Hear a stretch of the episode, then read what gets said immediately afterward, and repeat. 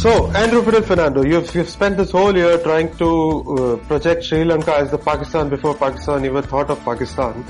But SLC have proven you wrong ultimately uh, by by appointing a coach that Pakistan had discarded uh, and uh, welcoming Mickey Arthur to the job after his eventful stint with Pakistan. Yeah, I mean, but what's more Pakistan than picking up a coach that's like that no one has really been looking seriously at over the last few few months. I mean, that's like that's like another let's just like another sort of simmering brand of chaos that they're bringing into the the team. And also, I have to say, and it's and it's especially not like more Pakistan is because actually Chandik Singh is still being paid and on the payroll of SLC while they're in the in the midst of hiring Mickey Arthur. So I think my point still stands. To be fair, um, yeah, we are we are picking up a, a, coach that Pakistan had, but I think I think it was at a point where SLC were just going to go for whoever was happy to work with them. Um, and uh, we had, uh, SLC's had like 12 coaches this decade already. We're not, we're still two months from the from the end. Maybe we'll get a, a 13th uh, depending on how how Miss, how uh, Mickey goes in his first tour. But so if uh, Hatu comes back, does it count as thirteen? Does if who comes back? If Chandika Hathurusingha comes back. Yeah. Well, we've already had a couple of double appointments. Yeah, maybe they'll come. Maybe they'll, he'll come back and they can fight over the job. Um, uh, maybe they'll split it. I don't. I honestly don't know what's going to happen with that whole situation. But the new. I would like a split coaching role between Arthur and Hathurusingha, knowing their tempers, and I would love to be a fly on the wall if yeah. I mean, an argument between those two would be fascinating to watch. Um, yeah, I mean, it's just a it's a fascinating time to be like in South Asian or following South Asian cricket right now.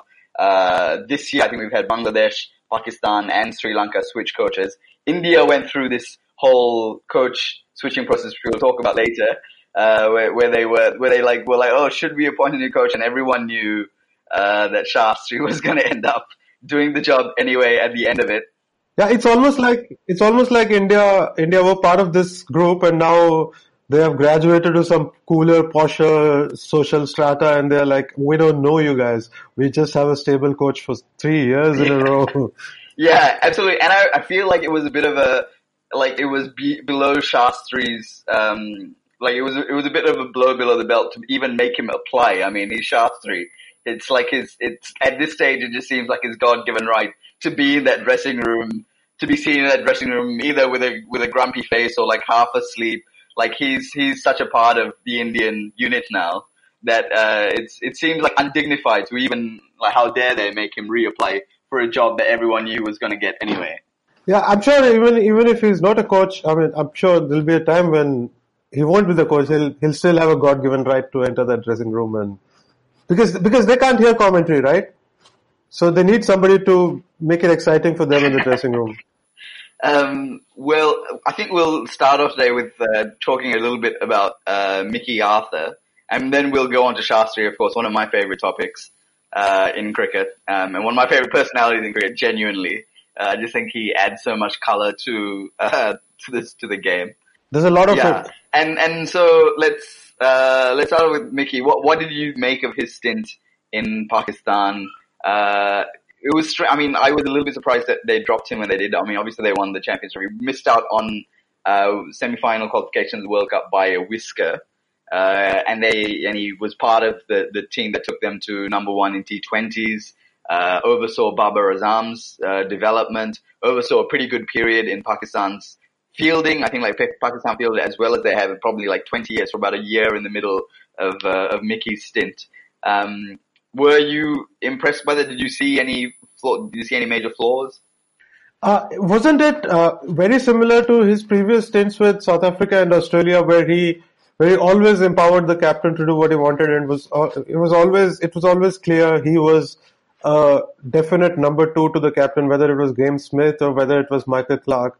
I, I just wonder if he did the same with Pakistan and it just went on for a little too long and he failed to recognize that Sarfaraz Ahmed was had declined his game had declined a little bit too much and whether he didn't push uh, aggressively enough for a change I'm not sure what happened behind the doors But the, his his classic uh, his classic trademark signs were there when he coached Pakistan, where where he he sat in the background, worked with the youngsters, but let the captain do all the major decision making. It's going to be fascinating to watch him with Sri Lanka then, who who like change captains. Like I've had, I've had like bottles of milk in my fridge longer than like the last three Sri Lankan captains. So I don't know, I don't know what's going to happen. Like how can you have a captain and coach model where the coach plays second fiddle to the captain when you're having to, you know, uh, duck and roll with like several captains coming in.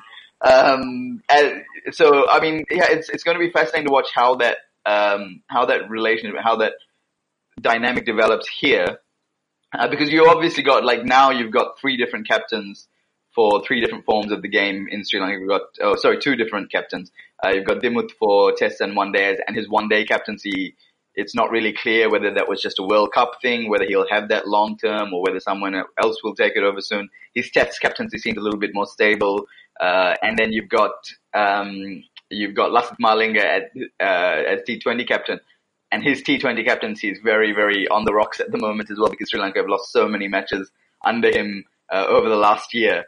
So it's uh, I don't know how Mickey Arthur will will. I think what I am looking forward to is seeing how he works with the younger players. Um, as I mentioned Babar Azam earlier, but like Shadab Khan had had a good run under him. Uh, guys like Fahim Ashraf seem to develop a little bit uh, in Pakistan. So Sri Lanka have a lot of these players. Like uh, Sri Lanka desperately need a coach to get Kusal Mendis's head right and to to get him like consistently performing. Uh, and I think it is largely a mental thing rather than a technical technical thing now for for Mendis.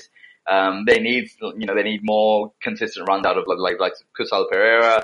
Um, and they need uh, a young spinner to come through as well. Like Sandakan's been around the scene for a while.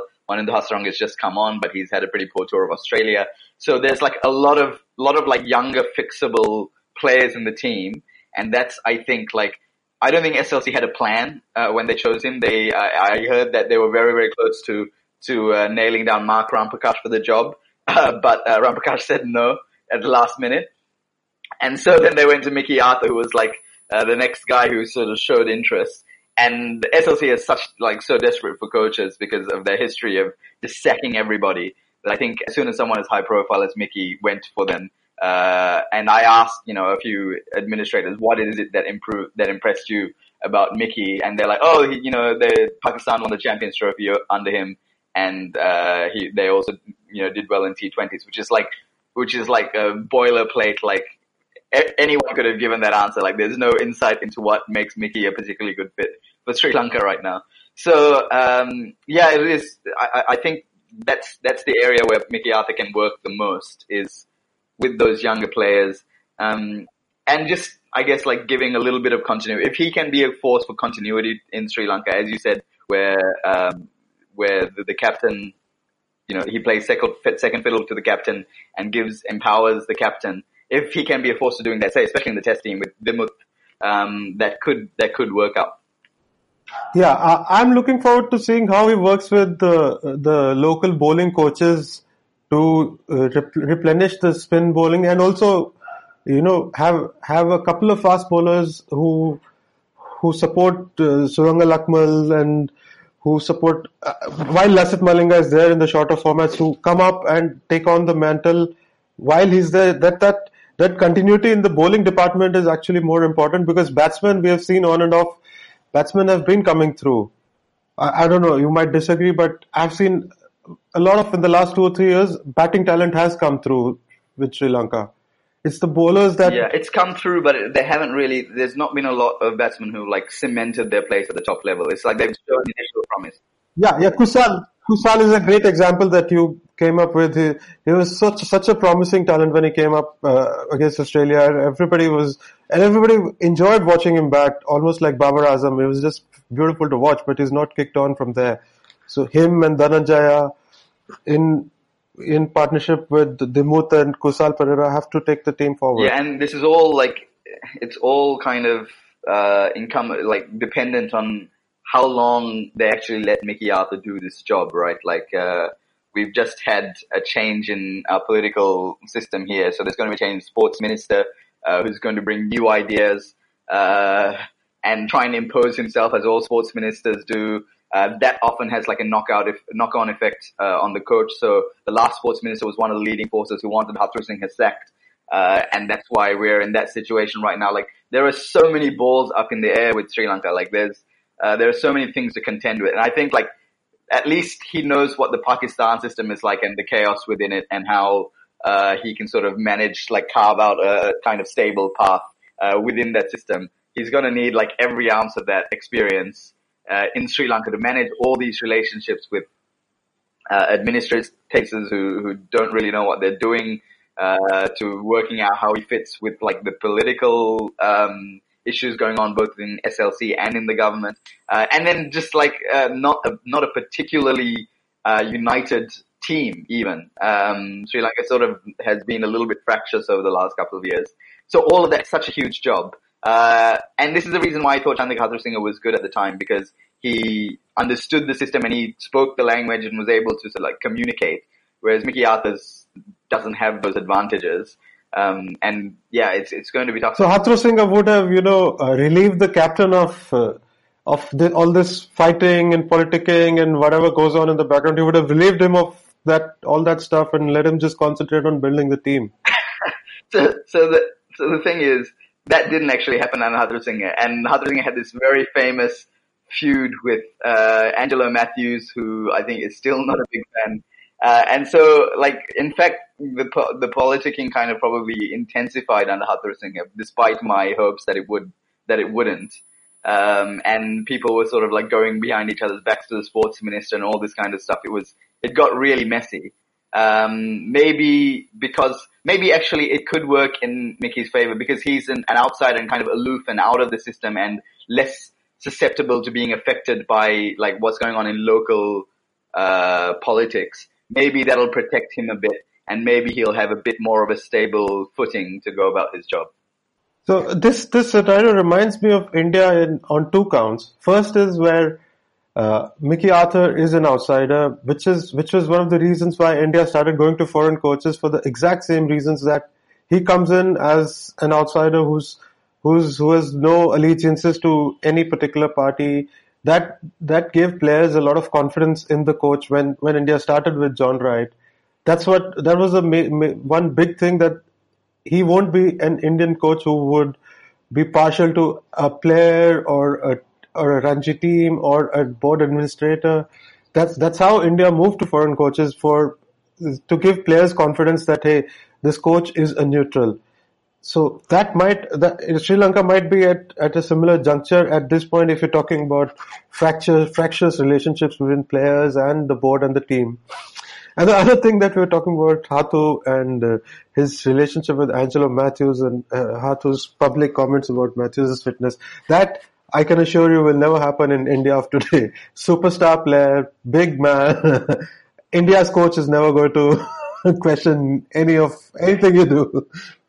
That's what is different about uh, India that that coaches feel like they can't really uh, criticize players, you know, in front of everyone. I think Hatu Hatu did this both in Bangladesh and Sri Lanka. It went kind of uh, where, he like sacked uh, or where he got Shakib suspended the biggest star in, in Bangladesh, you know, even back then, uh, for a couple of months. And he came and tried to do the same thing here.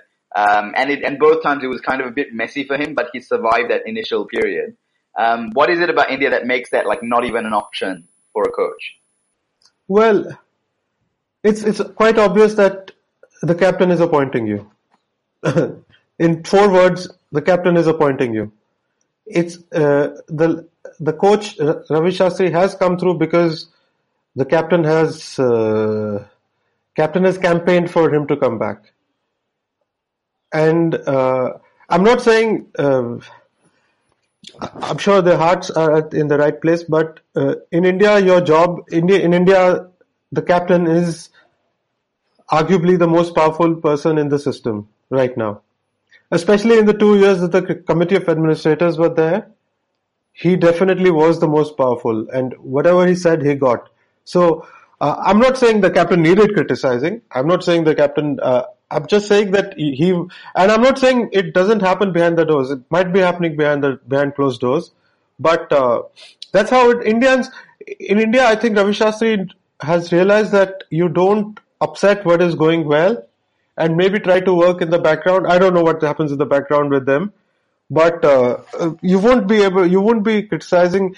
Uh, and uh, with the previous coach Anil Kumble, there were a couple of instances where the coach coach read from a different book than the captain. The captain had criticized Pujara's uh, uh, strike rate in West Indies and and uh, pretty not too I, mean, in the next next test series itself, the, uh, the coach came out and said, "Hey, as far as uh, strike rate goes, I only uh, only bowlers matter in test cricket. Only bowlers strike rate matters in test cricket, not the batsman's strike rate."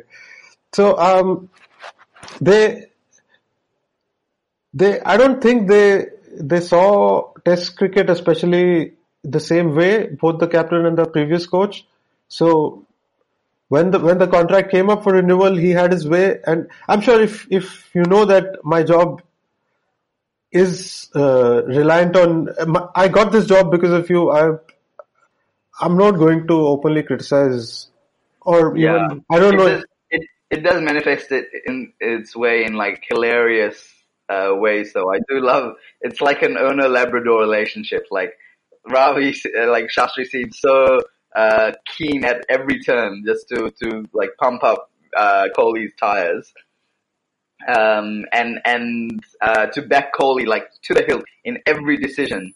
Uh, anything controversial happens, Shastri's there as like a bodyguard almost, like uh, knocking out anyone who's like trying to throw a punch at, at Kohli.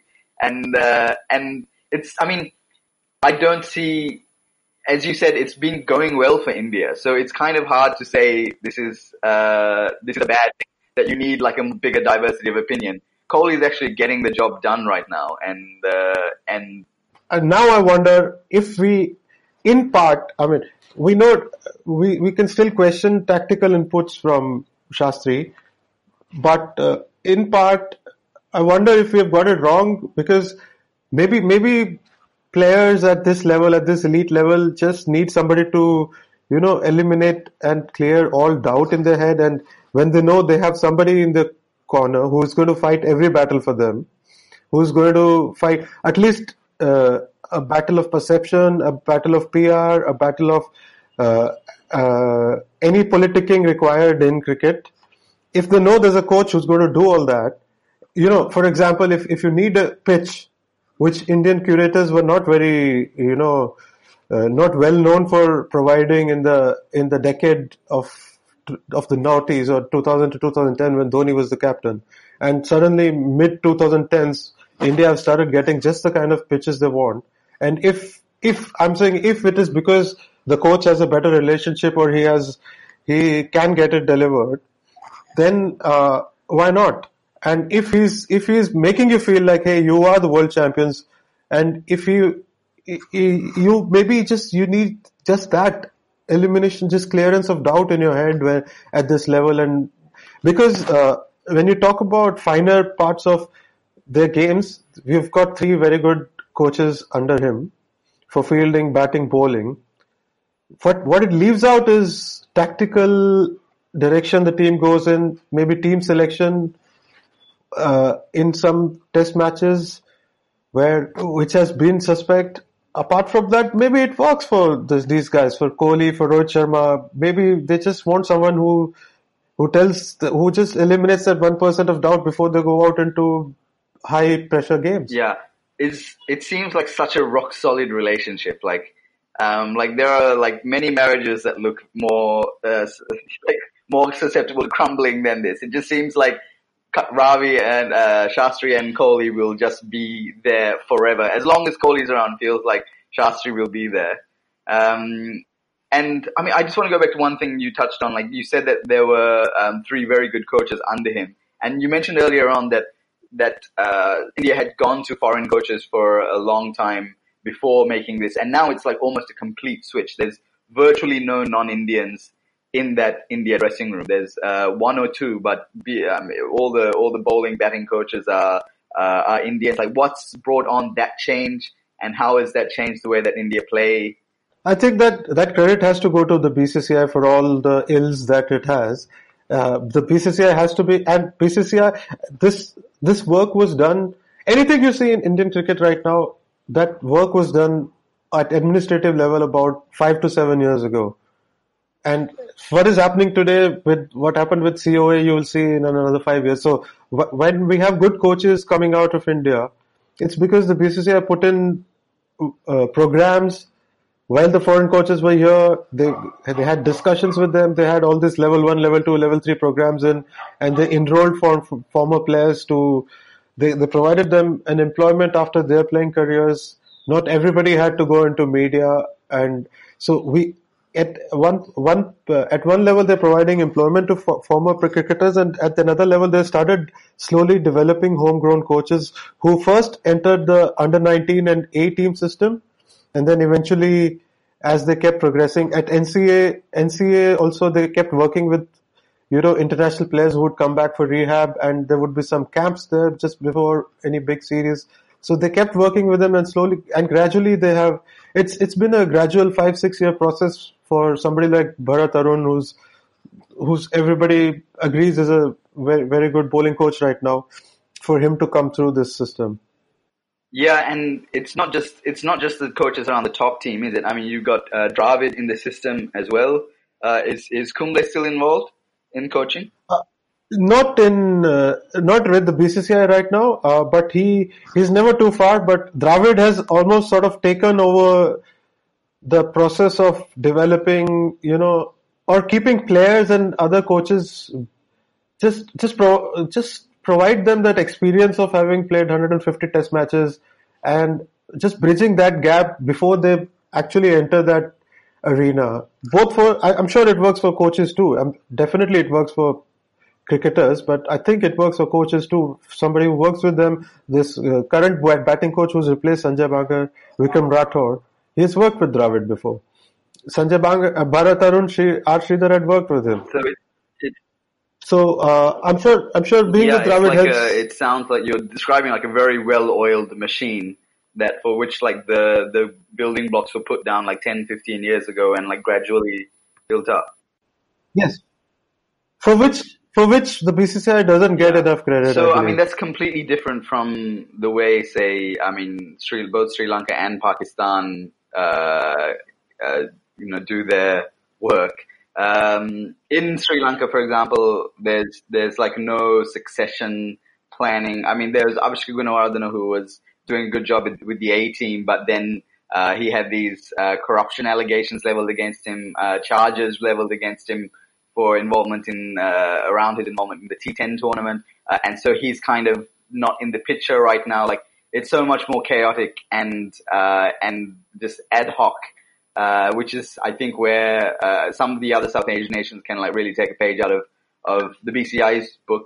But to what extent is like putting that that structure in place part uh, like a result of the like the amazing resources that the BCCI has at their disposal? Like, is that a big part of it? Can other teams who are less well off uh, aim to replicate that without that kind of money? Yeah, that's that's a very good point. India's India have resources. Uh, the, the, amount of resources available to India make a big difference, and it's not just financial resources; it's human resources. It's uh, a ready market through IPL and through Indian cricket that sells a lot, which brings back the money into the system, which the BCCI has uh, pumped back into Indian cricket uh, at grassroots levels be it grounds, be it having coaches in place, be it having academies in place. Uh, so all that has started working pretty smoothly and it, it does work because India have a robust commercial uh, ecosystem for Indian cricket, which has brought in teams, which has brought in like professional franchises uh, in IPL, for example, which demand an equally professional uh, conduct from BCCI in response, which which is not the sole reason because the BCCI has been uh, uh, promoting Indian cricket for so long, but all that that uh, as you said, a well-oiled machinery has been working for a long time now, which. Uh, with with those systems in place, I mean the systems that, were in place were so good that a committee of administrators with zero experience of running cricket could come in for three years and uh, almost seamlessly run Indian cricket Yeah. What the whole thing didn't fall apart. Yeah. no, Yeah,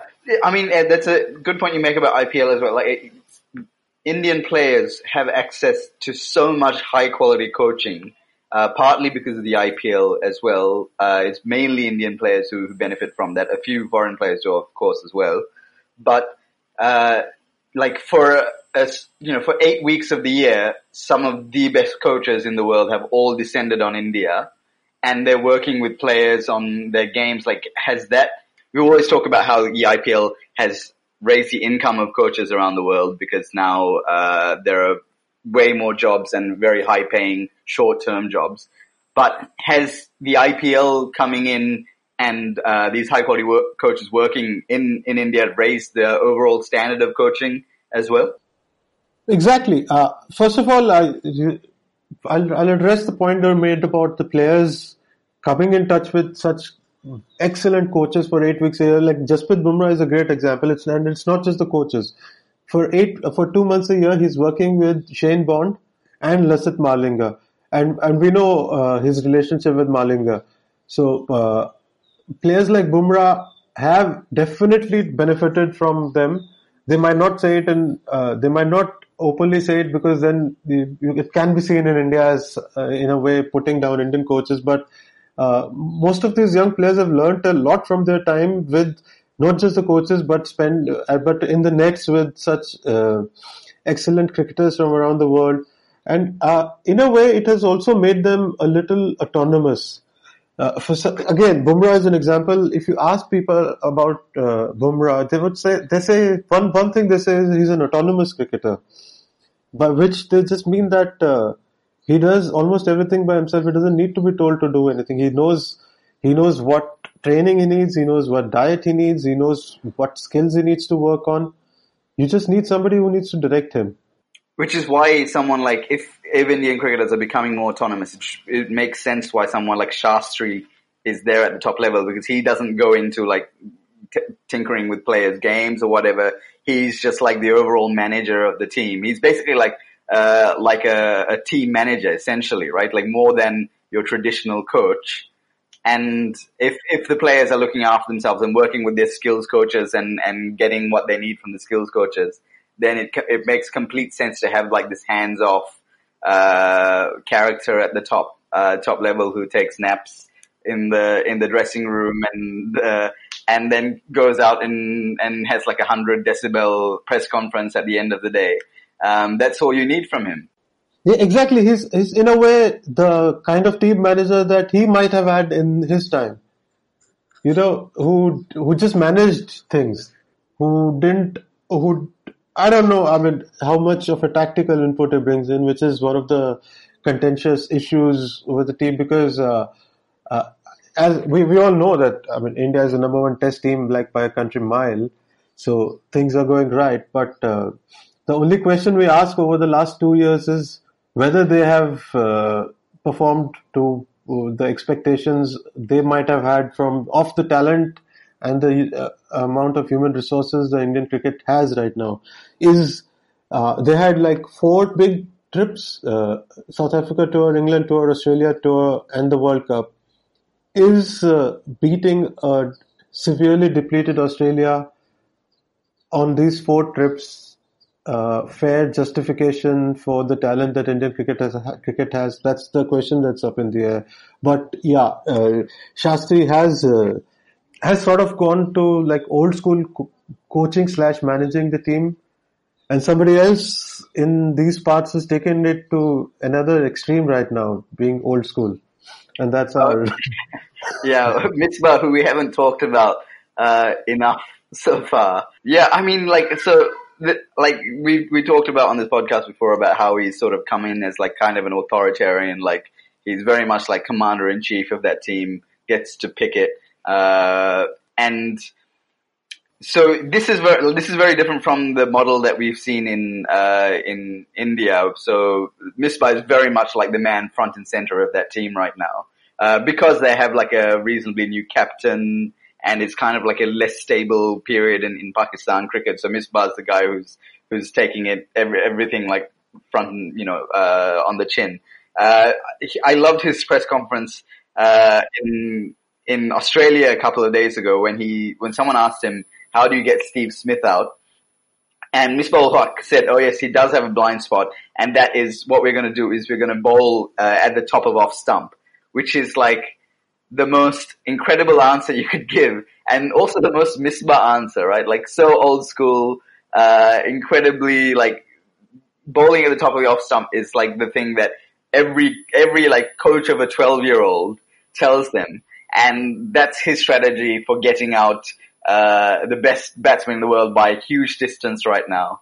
Um, and he, and he says it in, in a press conference. Like generally you ask, uh, coaches or captains questions, uh, about how you how how they're planning, how they're preparing. They all give you the answer. Like we can't tell you that uh, because that's part of our tactics, and we need to use that. But Misbah has no issues going out and telling everybody exactly what's going to happen.